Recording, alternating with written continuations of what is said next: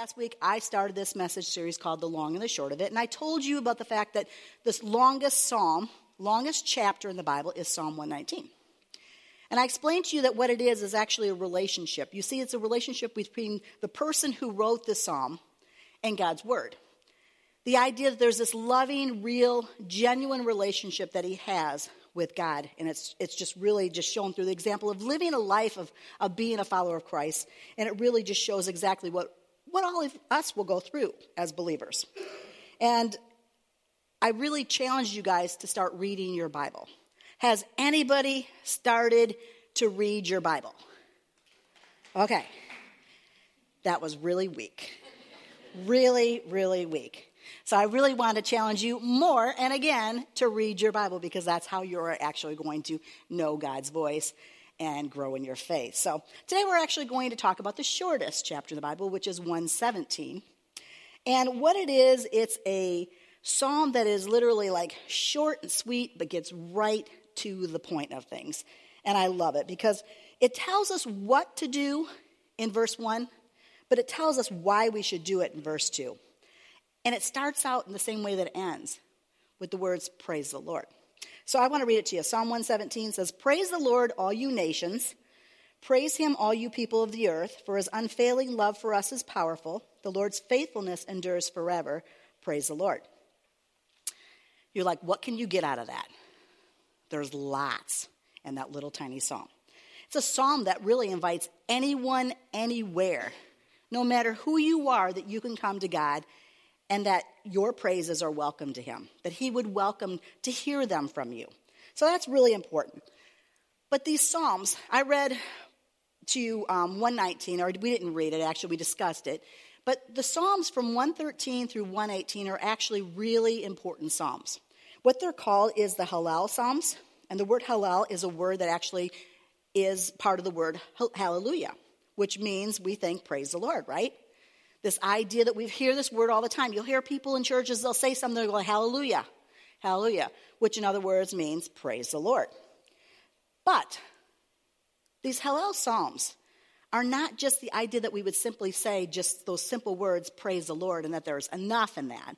There's actually more to that definition. The word Hallel actually means the fact that we would be clamorously foolish, that we would actually be boastful, that we would brag about what God's done, that would be so thankful to Him for what He's done in our lives, that we would be so outspoken that we would tell others of what God's done for us. And you know, those Psalms are interesting because they have such history that those same Psalms that of 113 through 118, that the disciples and Jesus could have actually read them, sang them, recited them before he actually like spent time together in the last supper before jesus went to the cross himself. So when we read this we're actually reading something that jesus himself could have really recited right before he died for our sins. These psalms were really important to those people the israelites. They were sung because it was a time where they would think back and they would think about passover. They would think about what they were saved from. And they would think about the fact of these israelites who were taken to Egypt were slaves, and then they were released. And Passover, what is, is Passover is a celebration, the fact that all these plagues came, that they wanted to, uh, you know, release the Israelites back, you know, God wanted to take them to the promised land. And all these plagues came. And then finally, the last plague is the fact that God says, you know, it's going to be the final end, that I'm going to kill all the firstborn males and that Egyptians people. And he said, the Israelites, he says, if you would take a perfect, pure lamb and you would sacrifice it and you would put the, the blood of the lamb upon your doorpost, then the angel of death, when it passes through, you wouldn't, you wouldn't have a firstborn son that would die. You would be spared. So, what Passover is, is really a remembrance of all that that took place. It's a remembrance of the fact that God offers that to us. And the same exact experience, see, the thing is, when people say they don't read the Bible, you miss out so much because that's exactly what Jesus did, then, right? Jesus bled on the cross, the perfect lamb, the Lamb of God. He died for us. And when we put his blood on the doorposts of us, we ourselves are saved. We're saved from certain death. So this, this psalm, this little tiny psalm of 117, it has so much to say. What it does in the first praise is it actually just thanks God for the things he's done, but maybe, you know, you, you raise your hand or you sing or you, you say something out loud. But the second praise that's mentioned, like I said, it tells people to boast, to applaud, to yell out loud, to brag. Actually, brag to other people about what God has done in your life. And I think this is where we're missing out. I think so many people are so silent about what God's done in their life. They tell no one.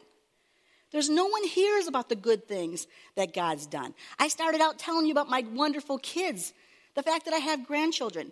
You know how thankful I am, how blessed I am that God's done that for me? I look at that as a complete gift from God. I am thankful to Him every day that I get up and I can say, Thank you for my kids. I can look at the time every single time I look upon the clock and it's 6:06 I think thank you for my daughter. That's when she was born. Thank you God. Because it was such blessings that God bestowed on me. The grandkids, God says the rewards. The rewards. I know sometimes you look at your grandkids and maybe your kids and you're like, there's no reward. They are rewards.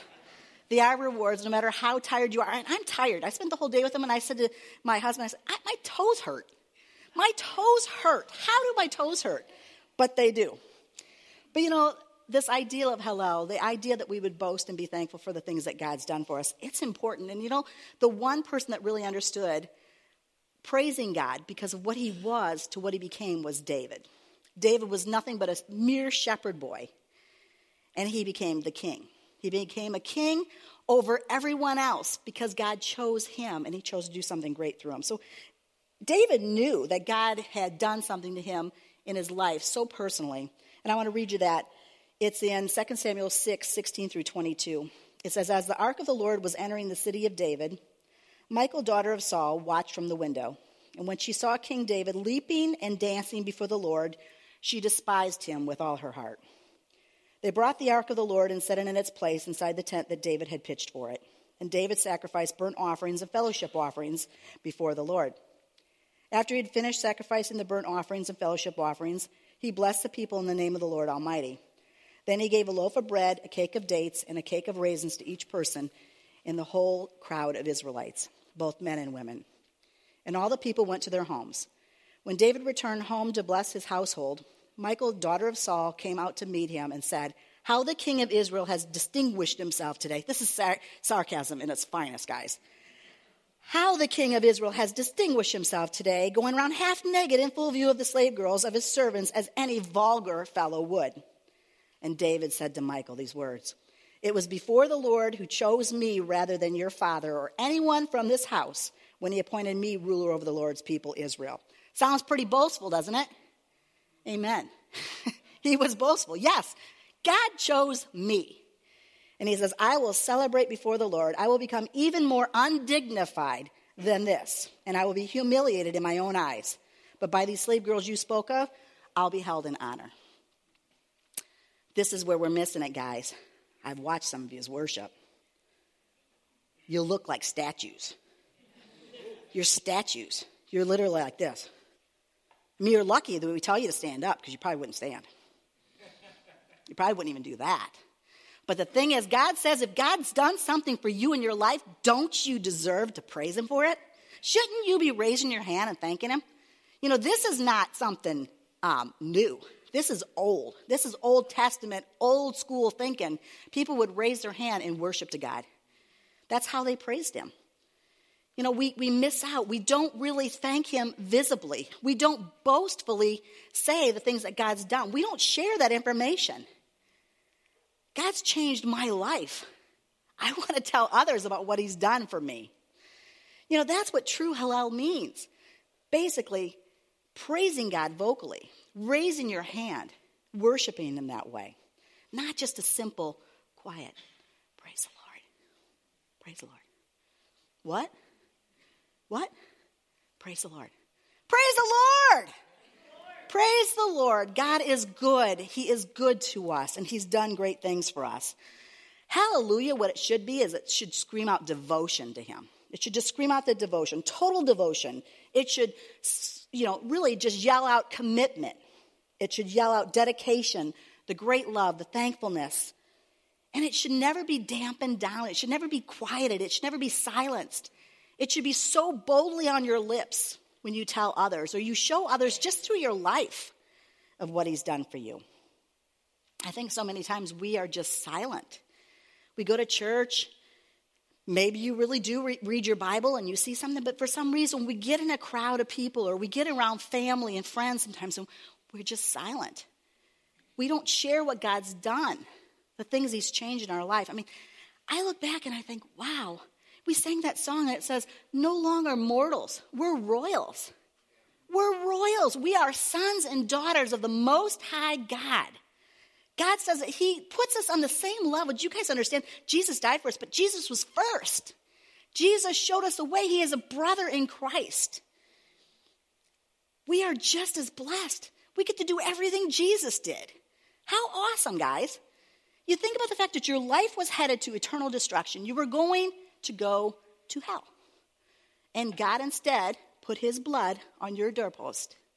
So you now get to go spend eternity with your Lord and Savior Jesus Christ and walk among heaven hand in hand with God. How amazing is that? You know, I look at nature sometimes and I'll just look at it and think how beautiful nature is. God's given us so much as sinners. Look what the beauty He gives us and bestows on us as sinners here making our choices. Can you imagine what heaven is going to be like? Heaven is going to be glorious. You get to go there. If you have faith in God, if you've actually accepted Jesus as a, as a Savior, if you've said, Forgive me of my sins, I make you Lord of my life, that's all you have to do is whisper those words, and He says, I change your destiny. That's so awesome. But sometimes we're just silent. We tell no one nothing about what God's done. Well, John and Peter, they experienced this whole situation of following Jesus around. They, they followed him there. They saw him performing miracles. They saw him changing people's lives.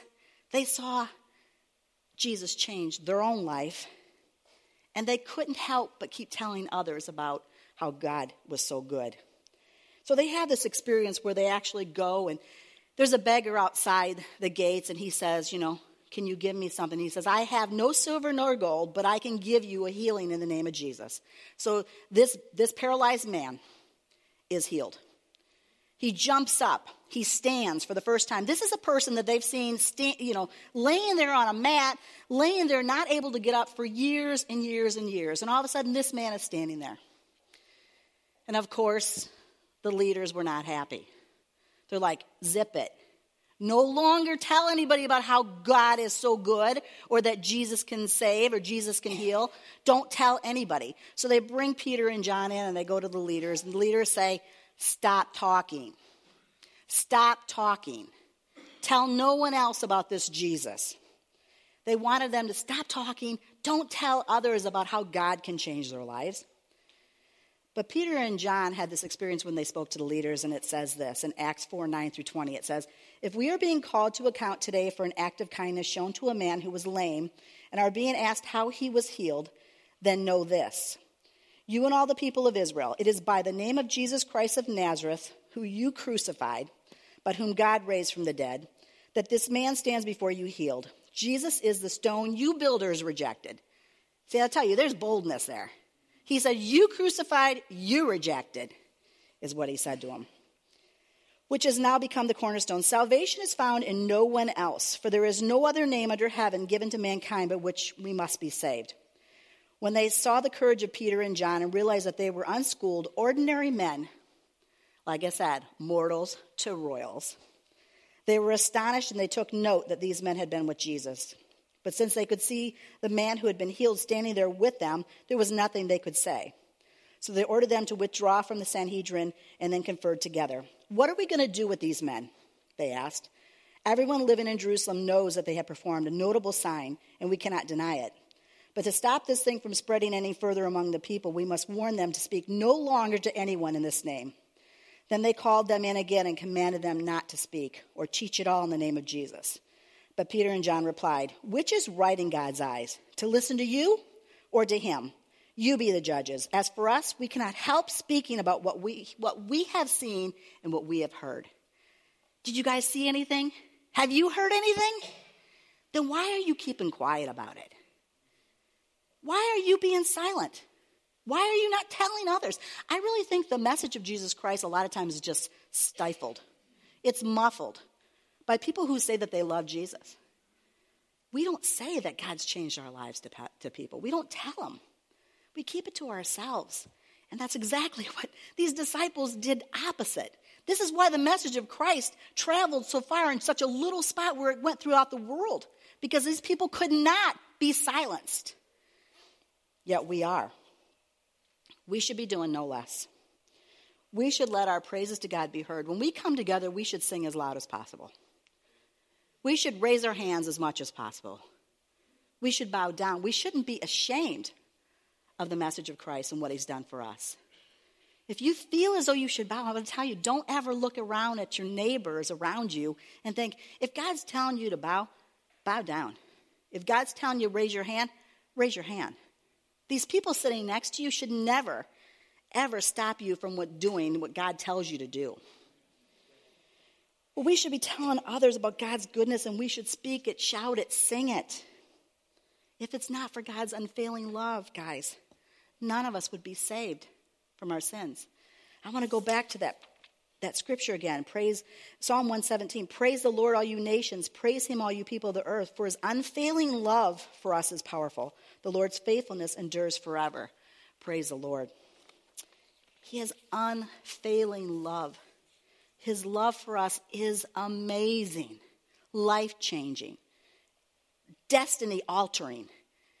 His love deserves praise.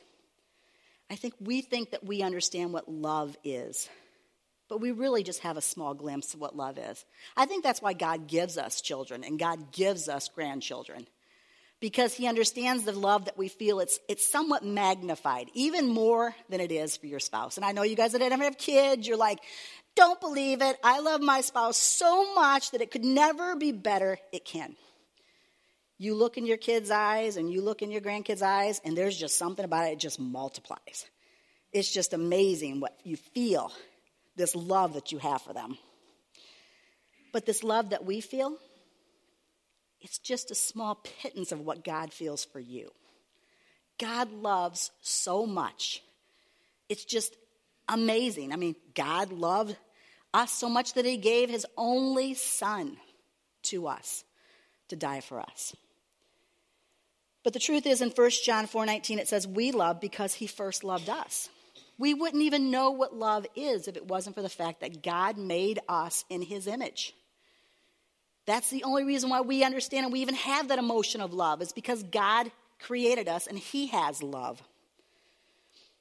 You know, our, our love for others a lot of times is dependent on how they treat us, isn't it? We can love somebody if they're really cruel, if they're hurtful, if they're mean, if they abandon us, our love can be altered. Our love can change. We can start to pull back from them and not want to show them as much love. But the thing is, God never does that to us. God never changes or alters his love. He loves you because he loves you because he loves you. And I want you to read your Bible and I want you to praise God. But I could do those things and I could be doing all those things and it looks good, and you could be out there, have never read God's word, and you've never raised your hand, and never praised God. And you know what? God loves me as much as He still loves you. There's nothing we can do to change God's love. He doesn't love me more because I do something, He doesn't love you less because you don't. Now, we should praise Him, but His love is unchanging, His love is unfailing. He just loves us because He loves us. We're his children. There's things that I've not liked my kids doing when they were growing up or, or something that they've said I didn't like. It never changes your love for them. Your love is there. God loves us because he's chose to do so. He loves you when you don't feel lovable. When you feel as you failed him, he still loves you. He loves you when no one else loves you. He loves you when other people have abandoned you. Those other people might do that. God will never abandon you. Romans 9:25 in the message translation says, "I'll call nobodies and make them somebodies. I'll call the unloved and I'll make them loved." That love is amazing. I look back and I think, wow, that love was so real, offered to us. And I think, you know what? God gives us a glimpse sometimes of, of the love he, he offers. When we take it and we start to like, you know, recognize every day the gift that he gives us, a little bit more that he offers us, and we just think, how can we not just pour praises upon him? Thankfulness for him. You know, God's love is so real and so genuine. It's just amazing. I look back and I think the love that God's shown me, all those years of, of really failing until I was like 28, where God actually offered him and said, Okay, you've done enough wrong. Today's your day. You're going to reach out to me and you're going to change it. When I came to Christ, I remember walking away thinking, Was that a real thing? And then over time, God started showing me some real things that He was doing in my life, changing my family, changing my husband. And I thought, yeah, God was real and He's good. He deserves much praise. So God's love is so real and He offers it to you today. Today, if you've never accepted Jesus, do it today. I can tell you it is the first step of altering your destiny, altering your life, changing things for you. The other thing I want to bring up, let me read Psalm 117 again to you. It says, Praise the Lord, all you nations. Praise him, all you people of the earth, for his unfailing love for us is powerful. The Lord's faithfulness endures forever. Praise the Lord. So, what I want to talk to you about now is the fact that his faithfulness, it endures forever. It is a forever faithfulness. Faithfulness in Hebrew means unshakable. God's character, his promises, they're unshakable and they're forever. The things he says that he's going to do for us, he will do for us. He will never, ever walk away from us. He will always stay in our lives. If he promises something's going to happen in your life, it'll happen. If you really truly believe that God's going to do something, God's promised you something, he will do it. I can tell you something that I 100% know this is true and why this is real. The last church we were at, when we were building the sanctuary, we had this opportunity, it was just all cement floors. And we had this opportunity, we could all come in that were part of the church and we could write down our hopes and desires, our praises, people's names that we wanted to see saved. Lots of people's names that I know that have been there, that are written down there. But I can tell you that when I was there, I wrote, Cameron will be a pastor. This is when he was probably 15. Cameron became a pastor. There we go. His promises are there. It's like God put that in my heart. I knew Cameron was supposed to be a pastor. Cameron was supposed to be a speaker and tell people about God's goodness. And I believed it. And his promises are yes and amen. If he promises something to us, we can trust that it's going to happen. We can trust that we have eternity planned for us, that he's going to make a place for us when he left. When he comes back for us, his word says not only did he leave and go make a place, but he's coming back for his faithful people. He's going to come back for us and take us away and let us go live in eternity with them. We're not going to go through turmoil and, and, and horrible torture. I don't believe that. I think God has always offered an escape to those people. You see the ark. You see so many times he with Moses, he gave the little ark in the water to let him escape. I really believe that's how God is so good that he's going to let us escape also. But his promises are he's coming back for us. That in itself should be praise on your lips. The fact that he's not going to leave us here. He's going to come back for us. But he promises that if we seek him, he's going to forgive us and it says that in 1 John 1 9, it says, If we confess our sins, he is faithful and just and will forgive us our sins and purify us from all unrighteousness. That he's going to offer that to you. If we draw near to him, his word says he'll draw near to us. It says in James 4 8, Come near to God, and he will come near to you. Wash your hands, you sinners, and purify your hearts, you double minded.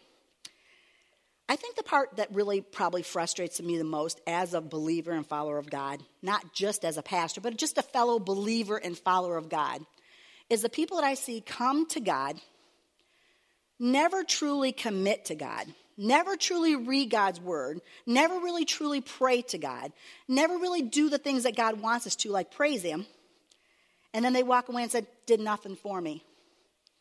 Well, no doubt. You missed all of it. I don't think you even got a bit of what God wanted you to do. So don't sit there and say it didn't work for you because you didn't even do it in the first place. Also, he says he will never leave us or forsake us. Deuteronomy 31 6 says, Be strong and courageous. Do not be afraid or terrified because of them, for the Lord your God goes with you. He will never leave you nor forsake you. So when you're down in the pits, when you've been a, a, a, believer and a follower and you're going through tough times, he says, I'm not going to leave you there alone. I'm going to be there beside you.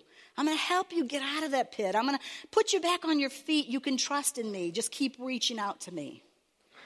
You know, this series, this long and the short of it, what it does is it shows us that we can assure, be assured of the Word of God and also the God of His Word.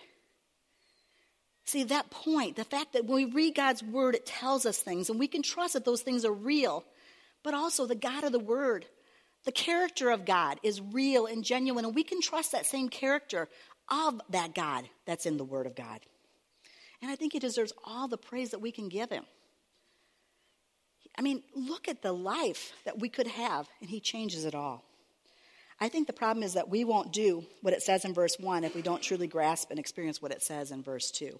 We won't, if we don't understand the fact that what God's done and we don't even start to raise our hands and do those things, I don't know if we ever get to the point where we actually start boasting about it. I think it's an open door. It's this idea that when we raise our hand and we start doing those things and we praise God, I think God just expounds this grace upon us. It opens our mind and it enlightens us more to how good God is. I think it just kind of expands it in our minds. The worship team's going to come up and we're going to get started to uh, finish up with a song when we take communion. You know, communion is a powerful thing. We don't do communion all the time. And I think a lot of times people are thrown by that, but really, anything that we do can become just habit, rote something that we do because the fact that we've always done it over and over again. See, communion is actually really powerful. But God actually just says, Do it in remembrance of me, is what he says. So when we actually celebrate communion, what we do is we actually go back and we remember the Last Supper that Jesus spent with his disciples, right? But when they actually experienced the Last Supper, what they did was they were remembering Passover. They remember that ex- experience of Jesus, you know, of God coming and, and saving them from their sins. They're giving them a, a future, a life that they wouldn't have death, certain death. We come together and we celebrate communion, we do the exact same thing. It's a remembrance, a remembrance of what God has personally done for each one of you in your life. What God has done for you, if He saved you, if He saved and changed your destiny. When we come forward and we take communion, what we do is remember God's goodness personally for each one of us. It shouldn't be, I mean, we all do it together as a community, but it should be so personalized. It should be something that we really truly think upon. You know, communion is an opportunity where we can just really thank God for dying on the cross for us, for shedding his blood for us. And I think we think back about the fact that the Psalms, Psalm 113 through 118, when we read Psalm 117 again, praise the Lord, all you nations, praise him, all you people of the earth. For his unfailing love for us is powerful. The Lord's faithfulness endures forever. Praise the Lord. To think that Jesus himself could have actually recited those same words, that to me is powerful. The fact that we can actually read those words that Jesus probably said himself before he went to die on the cross for us.